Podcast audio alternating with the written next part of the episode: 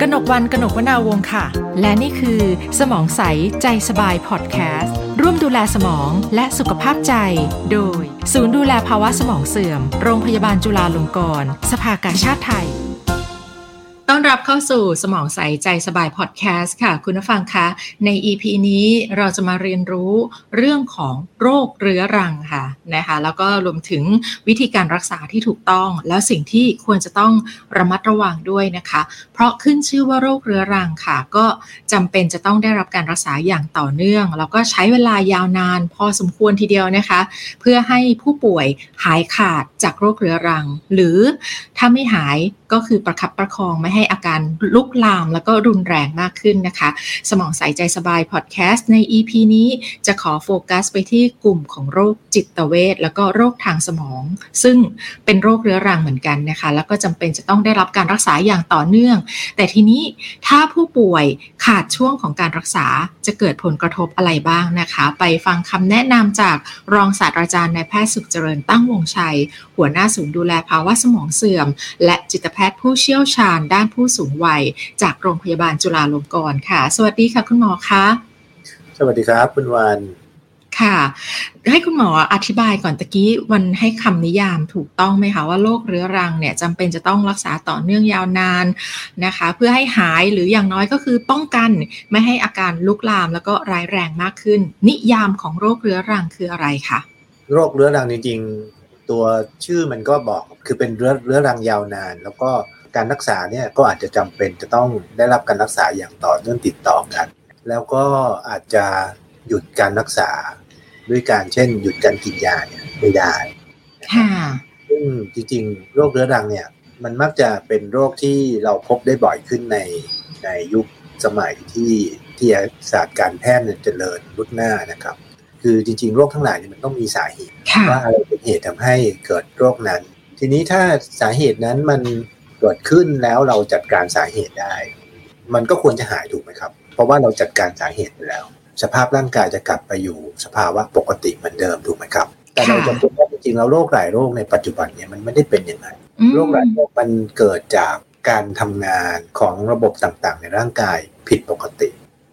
ค่ะ โดยอาจจะมีปัจจัยบางอย่างเป็นตัวกระตุ้นให้การทำงานต่างๆอันนั้นผิดปกติ บางครั้งเนี่ยมันแก้ไขไม่ได้ แก้ไขให้กลับไปทำงานเป็นปกติเหมือนเดิม โดยที่ไม่ต้องให้การรักษาอย่างต่อเนื่องไม่ได้ หลาย ๆ โรคมันเกิดจากความเสื่อมถอย หรือความบกพร่องตั้งแต่เกิด ถ้าแปลง่าย ๆ ก็คือเกิดโรคบางประเภทแล้วเนี่ยอาจจะทำให้อวัยวะ หรือว่าฟังก์ชันการทำงานของร่างกายในส่วนนั้นๆเนี่ยมันเสียหายถาวรแบบนั้นถูกต้องไหมคะอ่าใช่ อันที่หนึ่งคือมันคือมันเสียหายถาวรหรือว่ามันทำงานผิดปกติถาวรผมยกตัวอย่างว่าเบาหวาน หรือว่าความดันโลหิตสูงเนี่ย อันนี้เราเห็นชัดเจนว่าคนเป็นเบาหวานจริง เบาหวานมีหลายชนิดนะครับ ถ้าเป็นเบาหวานชนิดที่สองซึ่งจะเป็นอตอนที่เราอายุเยอะแล้ว เวลาเป็นปุ๊บเนี่ย ก็ต้องกินยาเพื่อลดน้ำตาลในเลือดถูกไหมครับทำให้อินซูลินจะนำน้ำตาลในเลือดเข้าสู่เซลล์ทำงานได้ดีขึ้นต่างๆแบบนี้เนี่ยปรากฏว่าเมื่อกินยาปุ๊บน้ำตาลก็ลงใช่ไหมครับ แต่ว่าหยุดยาไม่ได้ ยาไม่ได้เพราะว่าการทำงานระบบการทำงานของร่างกายในการนำน้ำตาลที่อยู่ในเลือดเนี่ย เข้าไปในเซลล์เพื่อให้เซลล์ใช้น้ำตาลได้เนี่ยมันบกพร่องไป ค่ะ ซึ่งกลไกนี้เนี่ยแก้ไขไม่ได้ด้วยการกินยา ยาเพียงแค่ไปช่วยทำให้การนำน้ำตาลเข้าไปใช้ในเซลล์เนี่ยทำได้ดีขึ้น แสดงว่ากลุ่มนี้ก็จะต้องกินยาถาวรแบบนั้น ประมาณนั้นหรือว่าภาวะสมองเสื่อมเนี่ยส่วนหนึ่งเป็นเพราะว่าเซลล์ประสาทมันเสียหาย ค่ะ เสียหายไปแล้วมันสร้างใหม่ไม่ได้ พอมันสร้างใหม่ไม่ได้ก็คือว่าโอกาสที่คนคนนั้นจะกลับไปเป็นปกติเหมือนเดิมเนี่ยมันก็ยากค่ะงั้นการกินยาอะไรมันก็กินเพื่อไป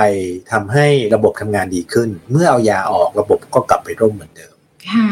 โอ้โห คุณหมอใช้คำได้เห็นภาพมากเลยระบบล่มเออมันมันคล้ายๆ กับคอมพิวเตอร์ที่ระบบมันล่ม แล้วมันก็ทำงานต่อไม่ได้ใช่ไหมคะ มันจำเป็นจะต้องมีตัวช่วย ให้มันสามารถทำงานต่อได้ร่างกายเราก็คล้าย ๆ แบบนั้นโดยเฉพาะสมองของเราใช่ไหมคะ ใช่ครับโรคทางสมองหลายโรคเป็นอย่างนั้นครับ ที่มันเป็นความบกพร่องในการทำงาน หรือว่ามีความเสียหายเกิดขึ้นกับสมอง แล้วมันแก้ไขที่สาเหตุเบื้องต้นของการเกิด การทำงานที่โรคตรงนั้นเนี่ยไม่ได้การกินยาเพื่อไปช่วยให้อาการน้อยลง พออาการน้อยลงปุ๊บการต่างๆดีขึ้น แแต่ก็อาจจะจำเป็นจะต้องกินยาตรงนั้นอยู่ต่อไปนะครับโรคทางสมองหลายโรคเป็นอย่างนั้น โรคทางจิตเวชหลายโรคก็เป็นอย่างนั้น ผมตัวอย่างเช่น โรคซึมเศร้าอย่างเงี้ยเพราะว่าที่ศูนย์การทำงานการควบคุมอารมณ์ของคนคนนั้นทำงานผิดปกติ ซึ่งมีสาเหตุจากอะไรมากมาย เช่น เรื่องความเครียด บางคนเมื่อจัดการเรื่องเครียดไปได้แล้วเนี่ยถามว่าภาวะซึมเศร้าหายไปไหมก็ไม่ได้หายไปนะครับ เพราะว่าระบบในการส่วนในการควบคุมอารมณ์มันล่ม ก็มียาให้กินทำให้ สมองทำงานดีขึ้นทำให้สารสื่อประสาทที่ควบคุมอารมณ์เนี่ยออกมาทำให้อารมณ์ดีขึ้น แต่ว่ากินยาสักพักหนึ่งปรากฏว่าระบบมันยังไม่เสถียรพอระบบไม่เสถียรอาการซึมเศร้าหายไปแล้วเป็นปกติแล้ว เรารีบหยุดยา ค่ะพอหยุดยาปุ๊บระบบก็ล่มเลย อาการซึมเศร้าก็กลับมาใหม่ก็มีซึ่งไม่ได้เป็นทุกรายนะครับ ซึมเศร้าบางคนเนี่ย สามารถที่จะกินยาสักระยะหนึ่งอารมณ์ดีขึ้นแล้ว หยุดยาได้ ก็จำนวนส่วนใหญ่เลยนะครับ ที่หยุดยาไม่ได้ต้องกินยายาวๆ เพื่อป้องกันการกลับเป็นซ้ำใหม่ ก็เลยมีสองประเด็นเนี่ยประเด็นที่หนึ่งคือกินเพื่อบรรเทาทำให้อาการดีขึ้นแล้วบางคนเมื่อบรรเทาอาการดีขึ้นแล้ว ต้องกินยาต่อเพื่อป้องกันไม่ให้มันแย่ลงหรือกลับมาเป็นซ้ำใหม่ ค่ะคนไข้ส่วนใหญ่เข้าใจไหมคะว่าจริง ๆ การกินยาเพื่อรักษาโรคเรื้อรังเนี่ยเพื่อสองวัตถุประสงค์นี้ ว่า บางคนไม่เข้าใจครับ ซึ่งซึ่งทางจิตเวชเนี่ยหลายโรคเลยนะที่เช่นเวลาผมดูคนไข้เนี่ย เราจะต้องเคลียร์คนไข้เข้าใจว่าคำว่าหายในความเข้าใจเขาแปลว่าอะไร เพราะว่าเจอเยอะเลยบางคนกินยาโรคบางโรคนะครับ ที่มันเป็นโรคเรื้อรังยาวนาน เช่นตัวอย่างอะไรไบโพล่าก็บอกว่าต้องกินยานานเท่าไหร่ก็บอกว่าก็กินนานที่สุดเท่าที่ทำได้เนาะก็รักษากันมาอารมณ์ก็ดีแล้วอย่างเงี้ยไม่มีอาการมาเป็นปีอย่างเงี้ยบางคนก็ว่าเขา เขายังไม่หายนะเพราะว่าเขายังต้องกินยาอยู่ แต่เราก็จะบอกเขาบอกว่า คุณหายนะ เพราะว่าคุณกลับไปเป็นคนเดิมแล้ว ค่ะ เพียงแต่ว่าคุณต้องกินยา กินยาเพื่อป้องกันโรคมันกำเริบค่ะมันดูย้อนแย้งในความรู้สึกของคนไข้ใช่ไหมคะเพราะคนไข้รู้สึกว่าอ้าก็ฉันหายแล้วทำไมฉันต้องกินยา แต่คุณหมอก็จะทำความเข้าใจว่าต่อให้หายแล้วก็ยังต้องกินยาประคองอาการต่อไปนะ ใช่ไหมคะใช่ครับซึ่งหลายโรคในโรคเหลือหลักเช่นนั้นครับค่ะค่ะ มันไม่ได้กติกาว่าจะต้องกินยาตลอดชีวิตทุกเคส ซึ่งแพทย์จะเป็นคนวินิจฉัยเองว่ากรณีไหนที่จะเป็นจะต้องกินยาต่อเนื่อง หรือว่าอาจจะต้องกินยาประคองไปทั้งชีวิต ซึ่งแต่ละคนจะไม่เหมือนกัน ใช่ไหมคะใช่ครับได้มีบางโรคที่ยังไงก็ต้องกินตลอดชีวิต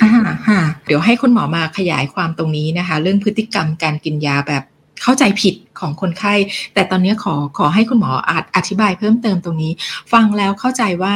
โรคทางจิตเวชเองก็จะมีความสัมพันธ์กับโรคทางสมองด้วย ซึ่งก็ทั้งสองโรคนี้ดูเหมือนจะเป็นโรคเรื้อรังทั้งคู่โรคทางจิตเวชกับโรคทางสมองเนี่ยเขามีไปมีความสัมพันธ์กันยังไงคะทำไมมันถึงเกิดผลกระทบถึงกันและกันได้ค่ะอันนี้ก็ต้องกลับไปตอบที่ว่าคนมองว่าในการทางจิตใจต้นเหตุมันมาจากไหน นะครับในในอดีตเนี่ยเราก็มีความเชื่อว่ากายกับจิตมันเป็นคนละส่วนกัน ค่ะ แต่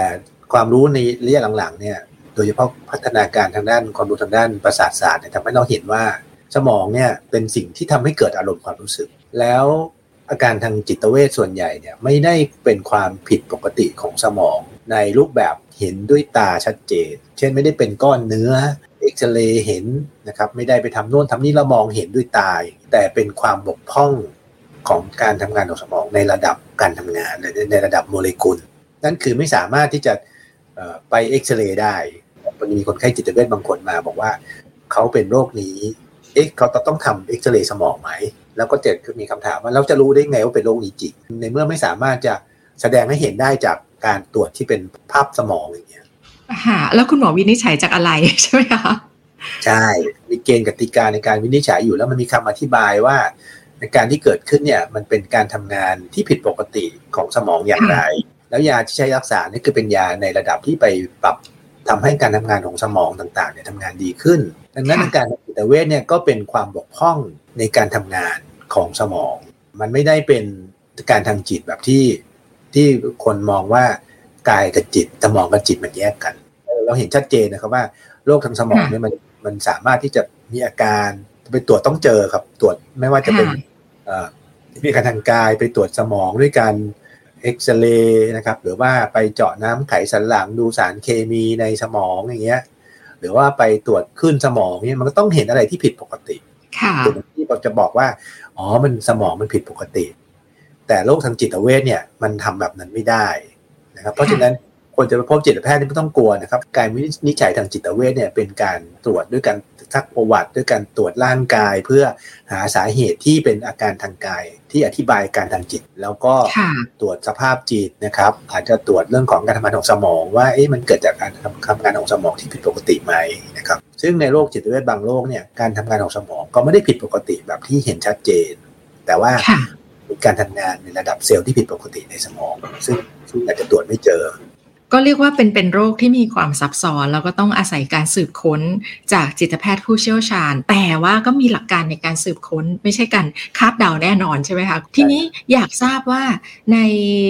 ขั้นตอนหรือว่าความสัมพันธ์นะคะว่าโรคจิตเวชเนี่ยถ้าส่งผลกับสมองของผู้ป่วยแล้วมีโอกาสไหมคะ ที่จะทำให้สมองส่วนใดส่วนหนึ่งของผู้ป่วย เกิดความเสียหายถาวรได้ แล้วจำเป็นจะต้องใช้ยาประคับประคองอาการอย่างต่อเนื่องยาวนานนะคะถ้าเป็นโรคเรื้อรังแน่นอนครับ แล้วก็ส่วนใหญ่เลยเนี่ยในทางจิตเวชเนี่ยเป็นโรคเรื้อรังจำเป็นต้องต้องได้รับการรักษาต่อเนื่อง แต่ถ้าบางคนเนี่ย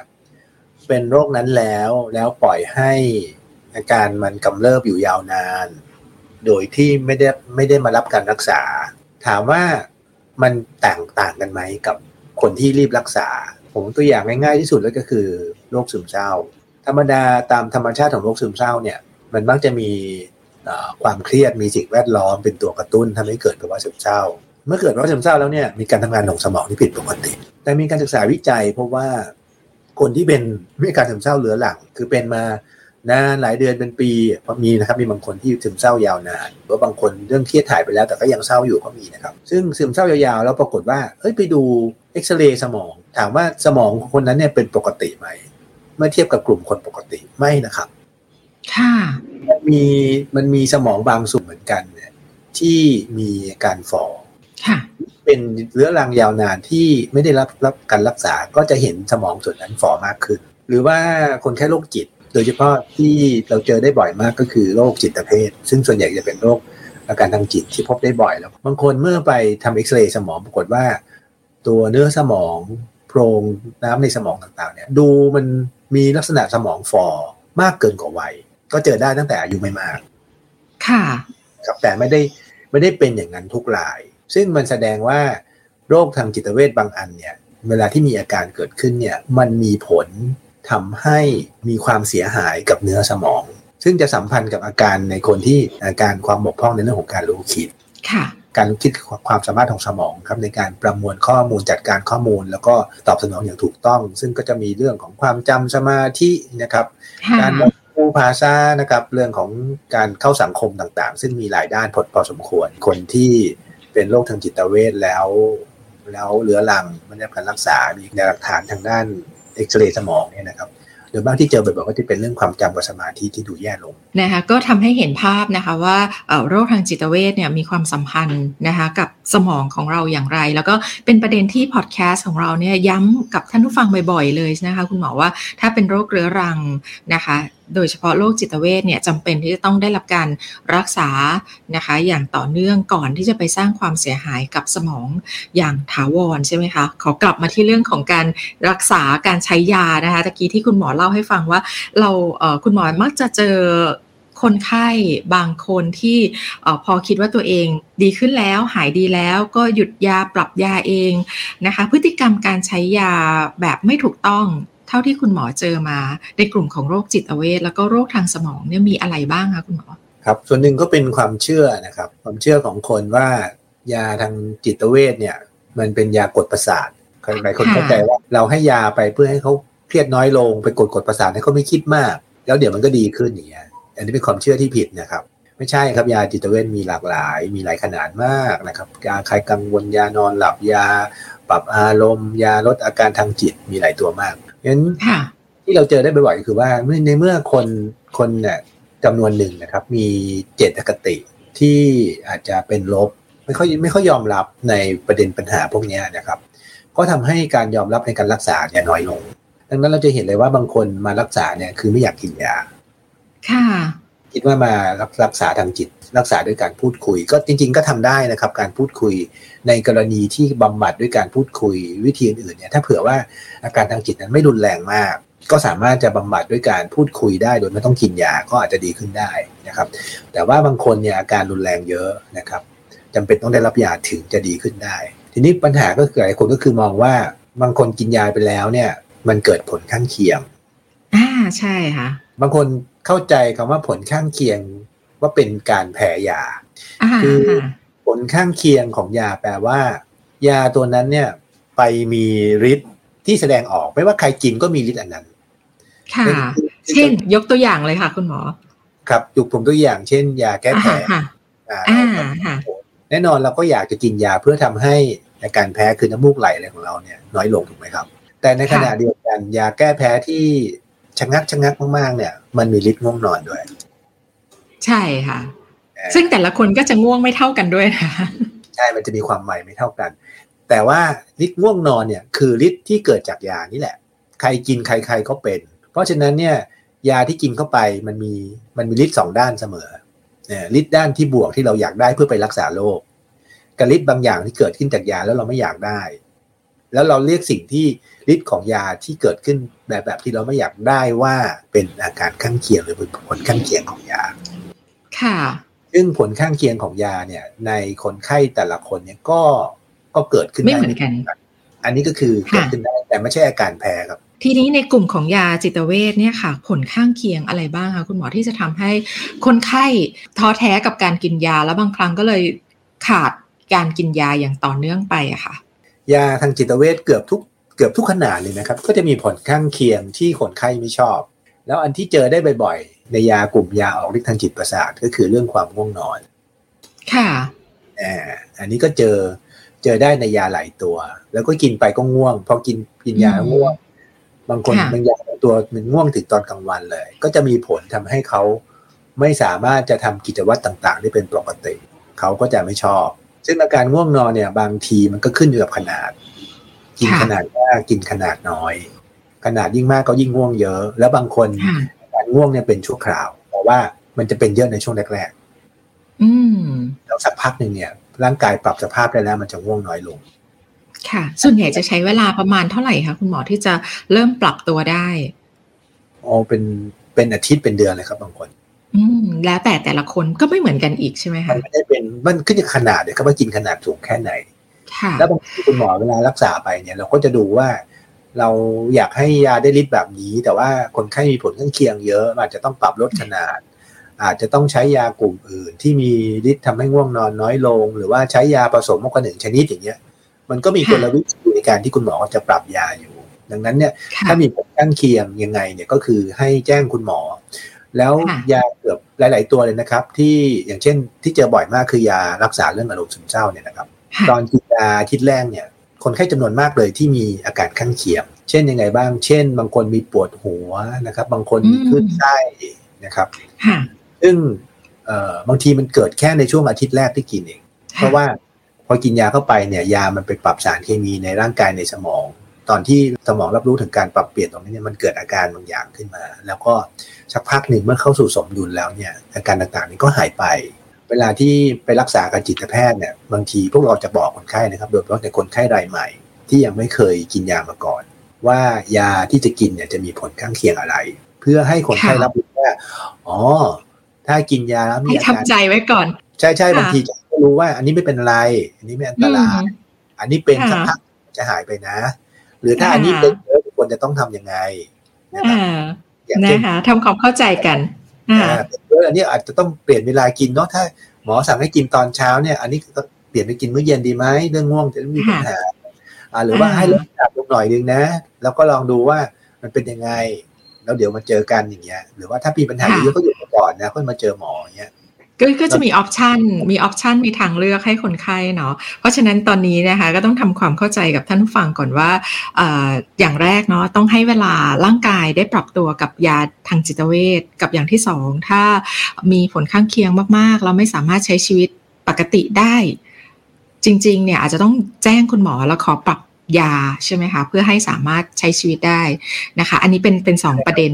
ในบางโรงพยาบาลเนี่ยเขามีบริการ บริการให้คำปรึกษาทางด้านยาด้วย เวลามีปัญหาปุ๊บเนี่ยเหมือนสามารถจะโทรศัพท์ไปไปคุยกับคุยกับเภสัชกรได้เลย ช่วงโควิด -19 เนี่ยเข้าใจว่าอาจจะเป็นผลกระทบกับเรื่องของการรักษาคนไข้ทางจิตเวชแล้วก็กลุ่มผู้ป่วยสมองด้วยไหมคะ เพราะว่าอย่างที่คุณหมออธิบายว่าจำเป็นจะต้องได้รับการรักษาต่อเนื่องสม่ำเสมอ ดูแลเรื่องยา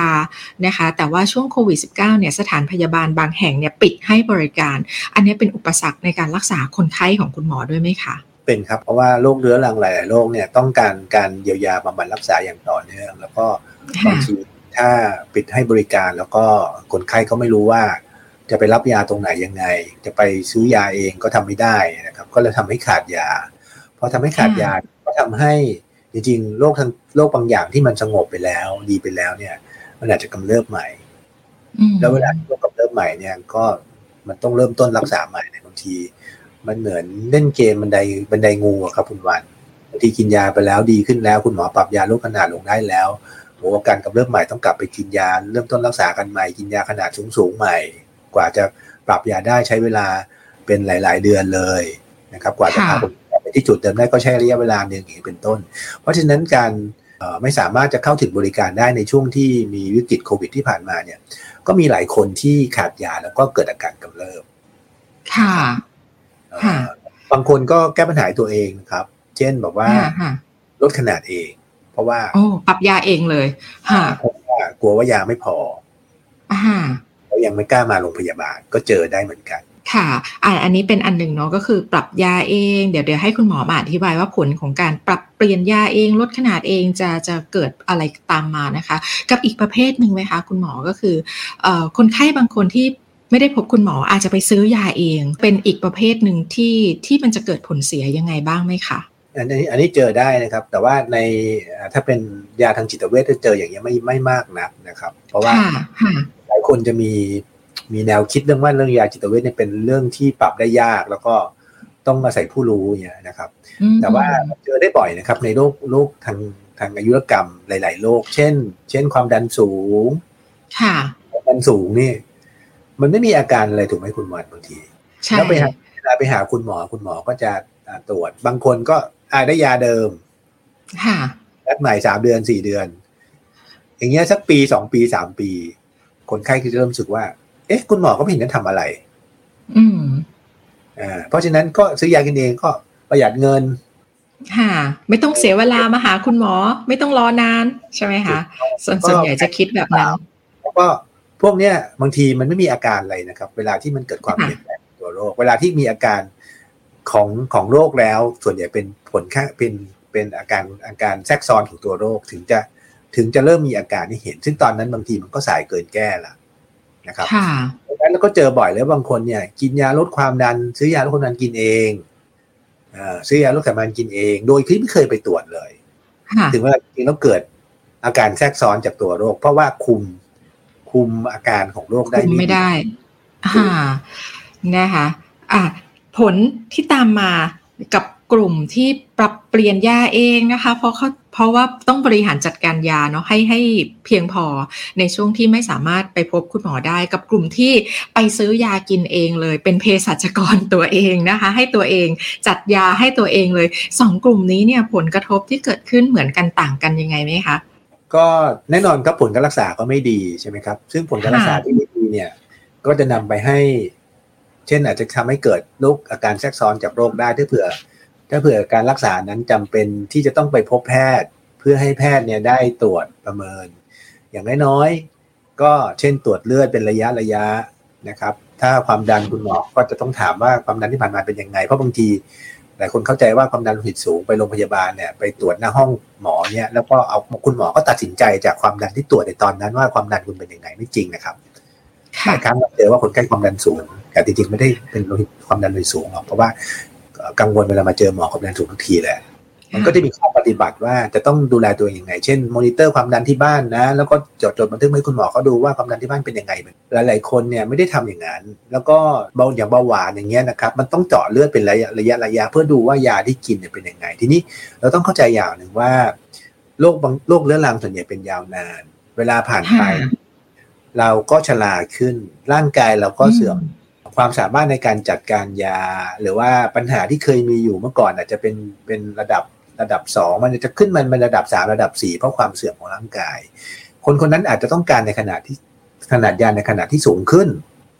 หรือว่าความสามารถในการจัดการยาในการกำจัดยาของของร่างกายของเรามันแย่ลง เช่นตับทำงานได้น้อยได้ได้ไม่ดีไม่ไม่ดีเหมือนเมื่อก่อนอย่างเงี้ยก็ทำให้จริง ๆ แล้วคนคนนั้นต้องการยาขนาดลดลง ค่ะ คือมันมีทั้งกรณีที่จริง ๆ แล้วต้องปรับยาขึ้น หรือจริง ๆ แล้วต้องปรับยาลง เพื่อเพื่อรักษาอาการต่างๆเหล่านั้น ปรากฏว่ามันไม่ถูกมอนิเตอร์เลยอะค่ะแล้วเขาก็กินยาในขนาดเดิมมาตลอด ถึงเวลาจริงๆเอากินยาที่ผ่านมาเนี่ยไม่ได้ผลเหรอกินยาน้อยกว่าความเป็นขนาดขนาดน้อยเกินไปเหรออ๋อหรือว่าเกิดอาการเคียงเคียงจากยา เพราะว่าจริง ๆ แล้วไม่ได้ถูกปรับยาขนาดลงเพราะว่าอายุมากขึ้นอย่างเงี้ย เป็นต้นเพิ่งเจอบ่อยๆนะครับ ประเด็นที่ไปซื้อยากินเองทีนี้ ในคนที่หยุดยาหรือไม่ได้ไม่ปรึกษาหมอก่อนเวลาว่าคนจะต้องหยุดยาหรือยังหรือขาดการรักษาเนี่ย แน่นอนที่ผมบอกไปเมื่อกี้ก็คือว่ามันทำให้โรคกำเริบครับ พอโรคกำเริบปุ๊บก็ต้องก็กลับมารับการรักษาใหม่ ซึ่งการที่โรคกำเริบแล้วกลับมารักษาใหม่บางทีก็เสียเวลา แล้วบางคนก็กินยาแล้วดีแล้วซึมเศร้าดีแล้วหายแล้วเนี่ย กินยามาแล้วสองปีหายแล้ว ตอนนี้ไม่ต้องกินแล้วหยุดเลย อื มพอหยุดเลยปรากฏว่า ผ่านไปได้สามสี่สัปดาห์กลับมาเป็นใหม่ละกับคนนึงกินยามาสองปีแล้วไปคุยกับหมอ หมอบอกว่าโอเคทดลองให้หยุดได้ แต่หลักการของการหยุดยาคือค่อยๆลดขนาดนะ คุณหมอจะแนะนำว่า โอเค ลดทีละห้าสิบเปอร์เซ็นทุกเดือนนะ แล้วก็หยุดยาไปตามดูมีอาการให้สังเกตตัวเองนะ อาการถ้ามันแย่ลงให้กลับไปกินยาใหม่แล้วรีบมาหาหมอ ก็จะมีคำแนะนำวิธีการยาเพราะนั้นการหยุดยาไม่ใช่ทำไงก็ได้นะครับ ที่กินยาต่อเนื่องแล้ว คือไม่สามารถไปรับการรักษาได้จะทำยังไงดีถูกจริงๆ ปัจจุบันนี้ผมคิดว่าหลายๆโรงพยาบาลเนี่ยมีการตระหนักรู้เรื่องนี้ ในช่วงโควิด -19 เนี่ยวันโรงพยาบาลจุฬาเนี่ยเราก็ให้บริการคนไข้สามารถที่จะโทรศัพท์เข้ามา หรือว่าขอ telemed ขอคุยกับคุณหมอ ถ้าเผื่อว่าอาการคงที่ ไม่จำเป็นต้องมาพบแพทย์เพื่อลดความเสี่ยงในการติดเชื้ออย่างเนี้ยก็สามารถใช้ telemed หรือว่าคุยกันผ่านผ่านโทรศัพท์นะครับ หรือบางคนสบายดีมากเลย แต่ว่าหยุดยาไม่ได้ หมอแนะนำให้กินยายาว ขอขอให้กินยาในขนาดเดิม สามารถจะติดต่อโรงพยาบาลว่าโรงพยาบาลสามารถสั่งยาให้ได้ไหม แล้วก็มีบริการจัดส่งยาไปถึงบ้านค่ะค่ะใช่ใช่หรือว่าถ้าท่านไปโรงพยาบาลที่ท่านเคยไปไม่ได้ ท่านอาจจะไปหาคุณหมอหาคลินิกหาโรงพยาบาลที่อยู่ใกล้บ้านท่านที่ท่านคิดว่าปลอดภัย ไม่ต้องไปนั่งรอนานๆค่ะอ่าหรือบางคนมากกว่านั้นอีกก็คือ ไปขอซื้อยาตามร้านขายยา แต่ว่าถ้าจะไปซื้อยาตามร้านขายยาเองเนี่ยก็แนะนำว่าน่าจะได้คุย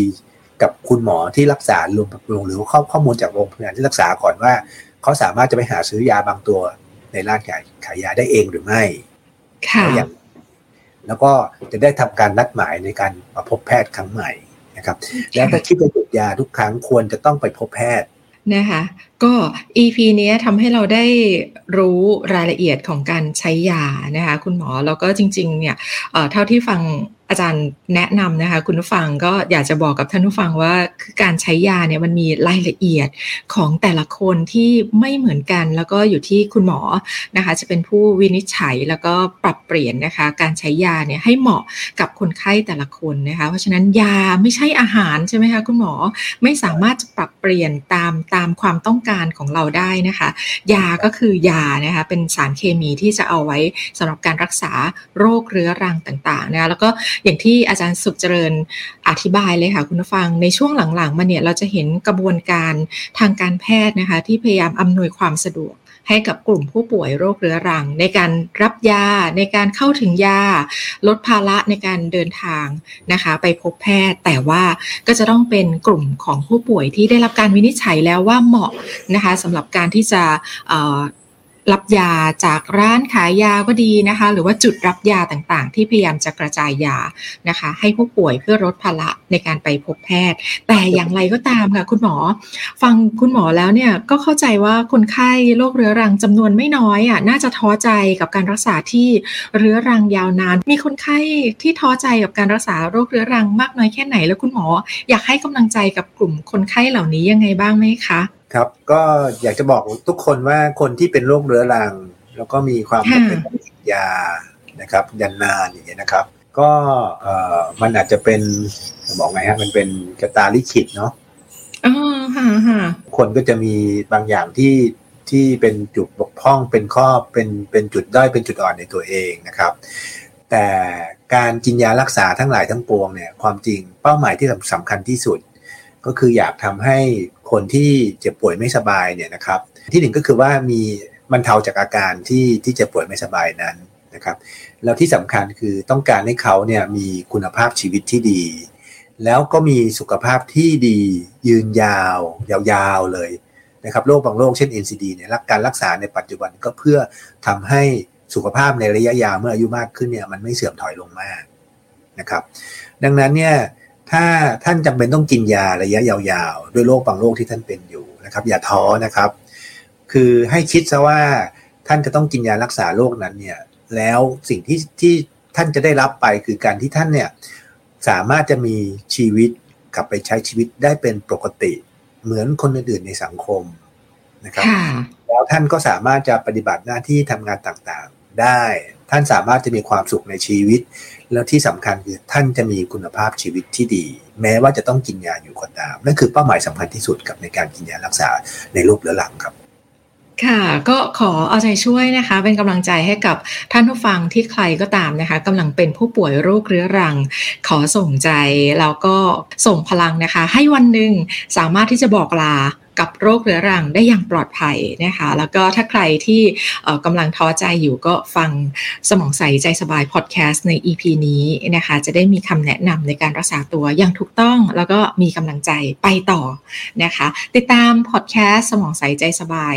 ทุกๆ EP ได้นะคะ ทาง Spotify Apple Podcast และ Castbox ด้วยนะคะ วันนี้เราสองคนขออนุญาตร่ำลานะคะ สวัสดีค่ะ ครับ สวัสดีครับ